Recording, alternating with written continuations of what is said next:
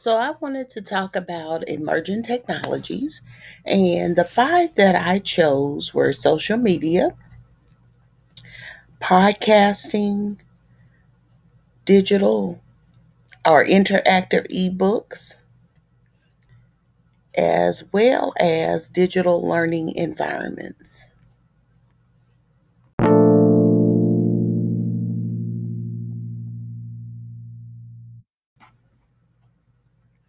The first platform that uh, I investigated was social media, and I uh, talked about TikTok, Clubhouse, Instagram, and Twitter.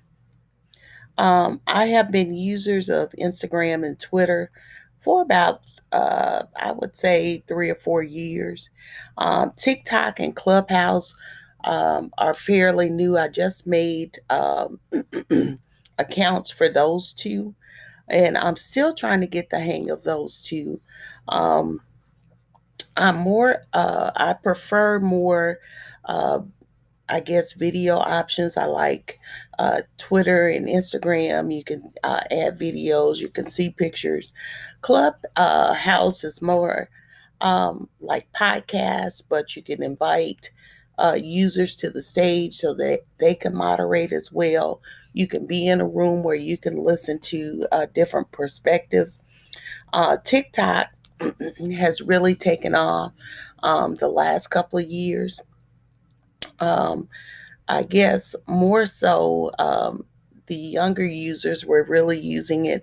And then about 2018, um, I, I see a switch in the use of TikTok um, where the U.S. was trying to ban TikTok, which of course uh, brought more attention to it and added uh, a spotlight on it. So I wanted to investigate those two as well.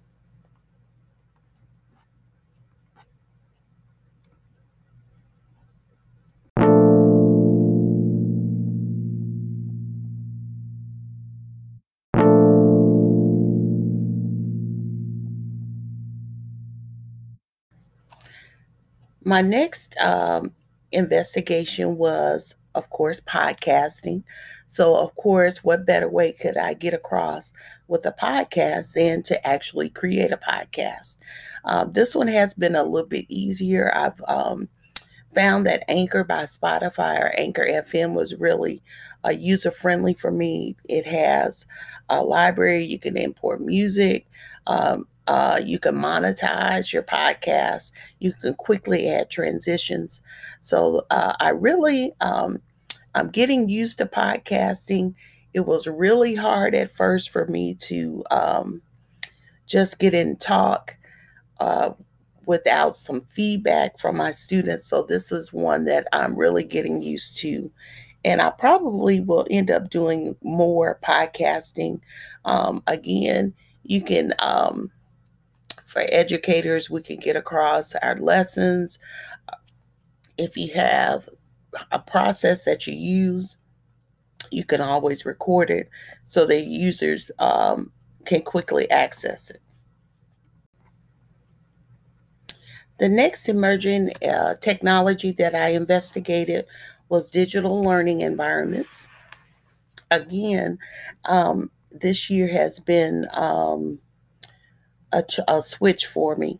And even though I had to um, report to the classroom, I found that I had to make a space at home for uh, a digital or uh, for my um, learning environment. Again, I'm more comfortable.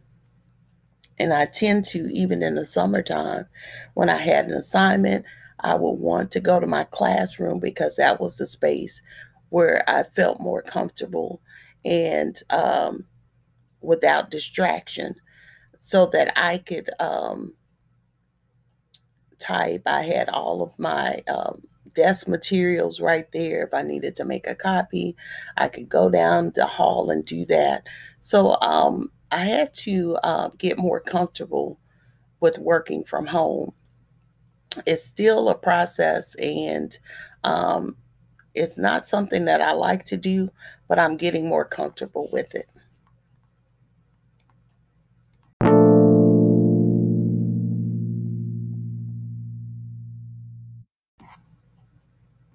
And last but not least, uh, the last emergent technology that I uh, selected was presentation software. And the two that I focused on were Bitmoji and Canva. Uh, Canva, I've used um, because I wanted to, um, I got used to using uh, Google Drive, uh, Microsoft Office uh, for a lot of um, personal projects as well as for um, professional projects. Um, I've had to create uh, flyers, um, itineraries, um, just things I'll have to use for school. And I wanted to uh, try to use a different look or give a different look to some of the things uh, that I was creating. So I, I started with Canva and I've had to create some flyers and some presentations in there. Um, Bitmoji was a little bit difficult for me. I took a class on Bitmoji and um, just to create the classroom background. And I just really didn't see how I would use that uh, in my professional life. I'm, I'm I think it was just a wave of this uh, particular school year, and we were just trying to find a different platform. So uh, that one again was not my favorite, uh, but I do use Canva quite uh, often.